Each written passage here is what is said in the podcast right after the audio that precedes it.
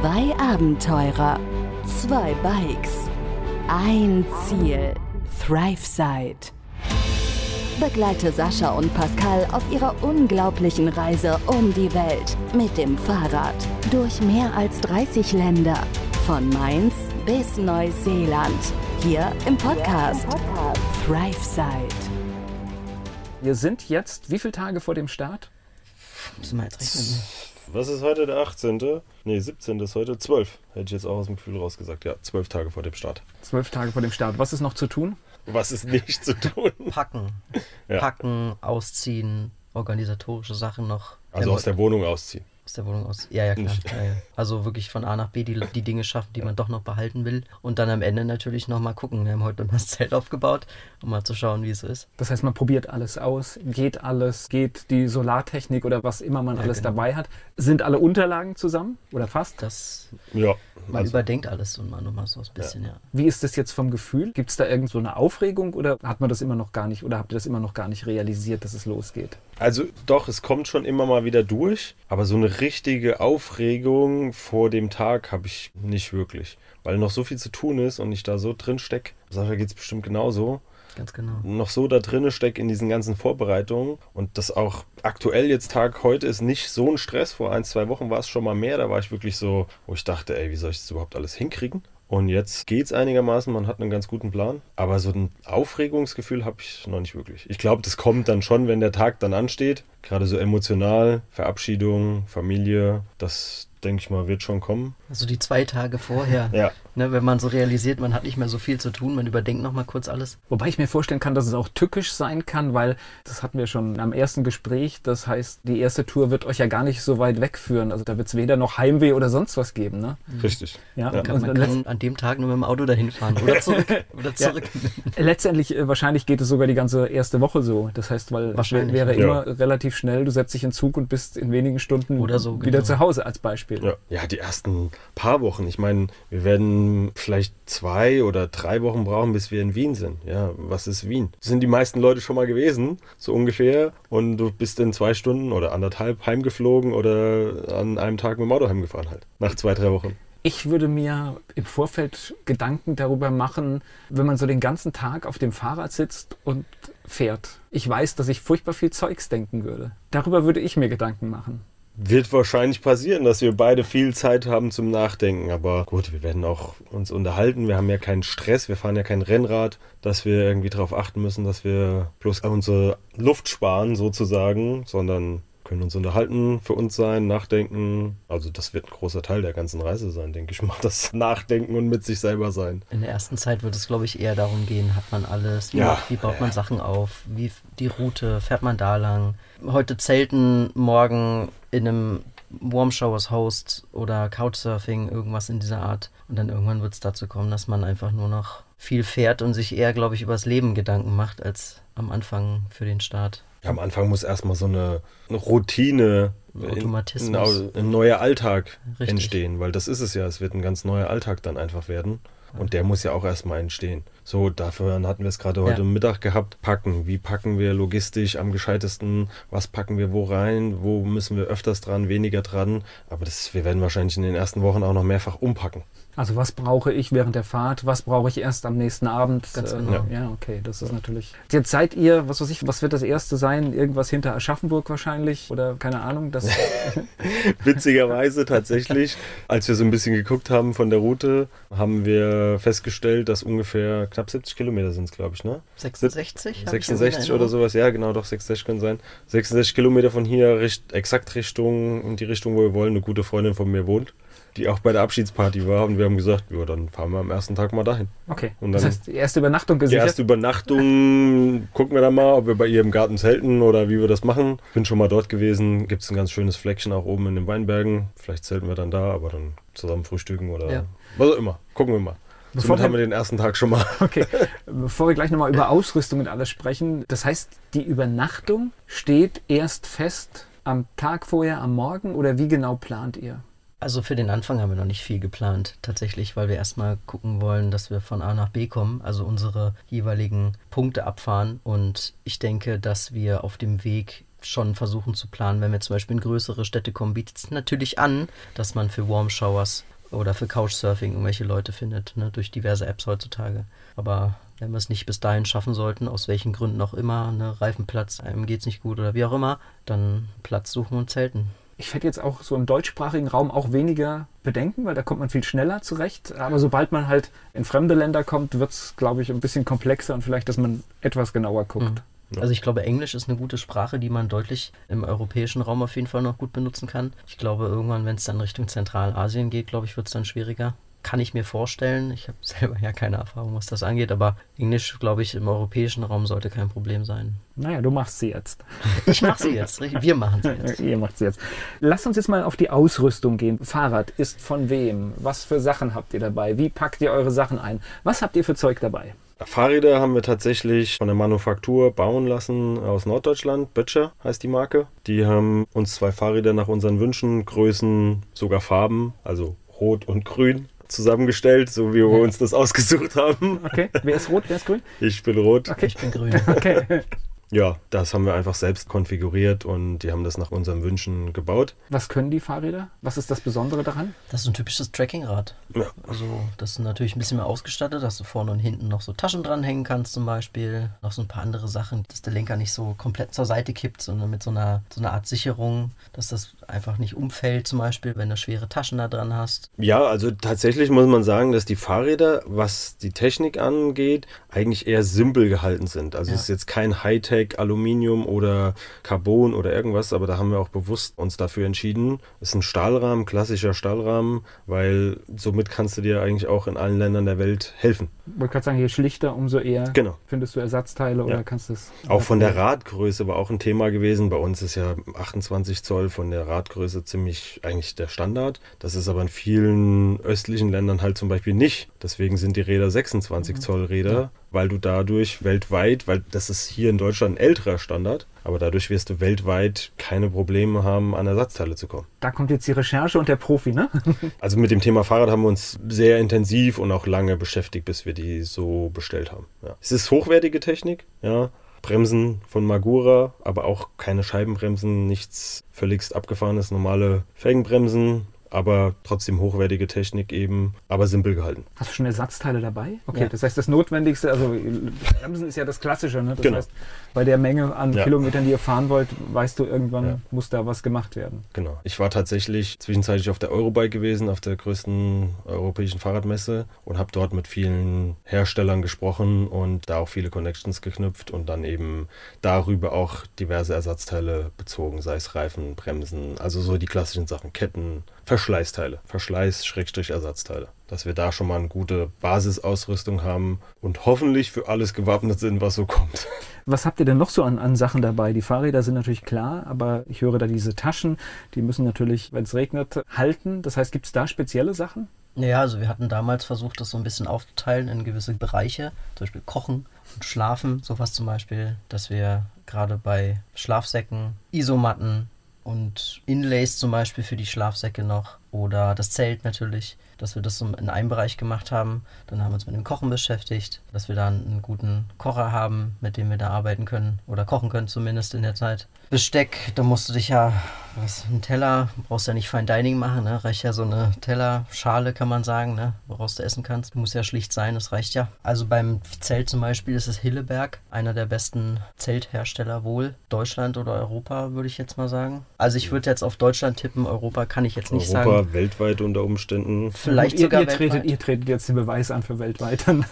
das dann auf jeden Fall. Ansonsten Thermarest ist zum Beispiel der Hersteller von unserer Isomatte. Die sind sehr gut also wir haben auch Referenzen von anderen Leuten bekommen, die da auch schon länger gefahren sind. Die haben auch eigentlich Thermarest gehabt, die sind damit immer zufrieden gewesen. Dann haben wir unseren Kocher, beispielsweise ist von Trangia oder Trangia. Die sind auch ein hochwertiges Produkt, was das Kochen angeht. Gerade natürlich diese Outdoor-Kocher. Ansonsten gibt es natürlich auch noch Sachen, die wir auch als Equipment im technischen Bereich gekauft haben. Also GoPros, klar, ja, gerade für Outdoor-Sachen, wenn wir filmen wollen. Was, was noch? mit der Solartechnik? Weil du gefragt hattest, Taschen ganz wichtig. Taschen so, ist natürlich, natürlich, essentielles Thema für uns und wir haben die ganze komplette Ausstattung, alles von Ortlieb gewählt. Das ist natürlich Also, das große Ding gewesen ja. bei uns, ja. Das ist ein, ist ein deutscher Hersteller, seit Jahren führend, was diese Taschensysteme angeht. Das Material ist so wie so eine Art LKW-Plane. Das ist mehr oder weniger unkaputtbar. Es ist wasserdicht. Simples System, so oben zum Einrollen und mit zwei Schnallen an der Seite zum Festklicken und dadurch ist es wasserdicht. Und wir haben jeweils zwei Taschen hinten, jeder von uns, zwei Taschen vorne, noch eine große Gepäckrolle, sage ich mal, die hinten oben drüber kommt, eine große Tasche, die vorne am Lenker ist. Also alles haben wir komplett, alles Viel zum Reinpacken. viel zum Reinpacken. Wir haben eigentlich einmal das Ortlieb-Sortiment gekauft. Bis hin zu den, tatsächlich, bis hin zu den Dokumententaschen, wo du deine Dokumente wasserdicht reinmachst, wie Reisepass, Impfpass und so weiter. Na, ist blöd, wenn es Ja. aufgeweicht ist und Ja. nicht mehr funktioniert. Ne? Und die haben eine Garantie drauf und das Zeug funktioniert. Das ist super. Ja, da kannst du dich drauf verlassen. Und da weißt du auch, die Taschen werden nach 20 Jahren auch noch funktionieren. Also es ist Ja. ja nicht nur die nächsten zwei Jahre, sondern die stimmt. Taschen sind ja nicht nach zwei Jahren dann. ihr, habt, ihr habt nur 18 Jahre mehr davon. ich weiß nicht wie lang, aber ja, die Dinger funktionieren wirklich gut. So, ihr berichtet unregelmäßig, sagen wir einfach mal, wenn ihr irgendwo ankommt. Ihr schickt Nachrichten, ein bisschen, was ihr erlebt habt. Wann wird's losgehen? Von der ersten Station schon? Die Weinberge über Aschaffenburg? Ja, wahrscheinlich, ne? Am Ende ja, am Ja. Ende kann es natürlich Klar. vielleicht auch interessant sein, wie der erste Tag überhaupt war. Das wird wie eine ganz normale Radreise sein, ne? So wie jeder vielleicht das auch machen würde. Aber wir fahren halt dann halt nicht mehr zurück, sondern fahren halt einfach weiter. Immer, immer, immer weiter. Also man kann natürlich logischerweise bei so einer Geschichte auch nicht planen, weil es wird Tage geben, da wird es vielleicht nicht funktionieren aus unterschiedlichen Gründen, aber ihr versucht möglichst viel zu informieren über eure Tour. Also Ja. ich glaube, gerade die Gefühlslage ist, glaube ich, etwas, was, glaube ich, interessant ist und auch das, was wir erlebt haben, welche Leute wir kennengelernt haben, was wir für Probleme hatten, das sind natürlich so die Dinge, die, glaube ich, die Leute interessieren wollen würden. Ansonsten, ja, wir erzählen einfach, wie unser Tag war, gehe ich mal davon aus, dass das, dass wir da schon einiges zusammenkriegen an Erlebnissen. was halt passiert ist an dem Tag, wie wir uns gefühlt haben, wie die Eindrücke waren. Ich glaube, es ist wahrscheinlich ganz gut, wenn wir das verhältnismäßig tagesaktuell machen, weil dann hast du natürlich die entsprechende Gefühlslage auch aktuell. Zwei Tage später, wie du dich vor zwei Tagen gefühlt hast, wenn irgendwas passiert ist, ist, glaube ich,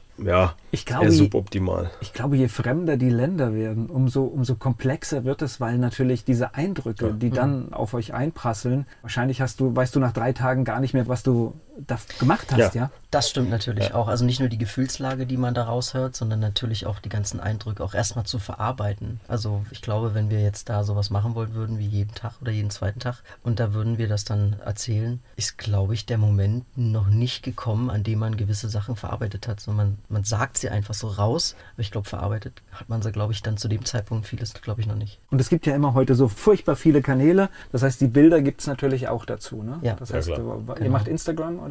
Ja. Genau. Instagram, TikTok bedienen wir. Okay. Facebook natürlich auch. Ist richtig Stress nachher. Musst du hier. die ganze Bandbreite nutzen.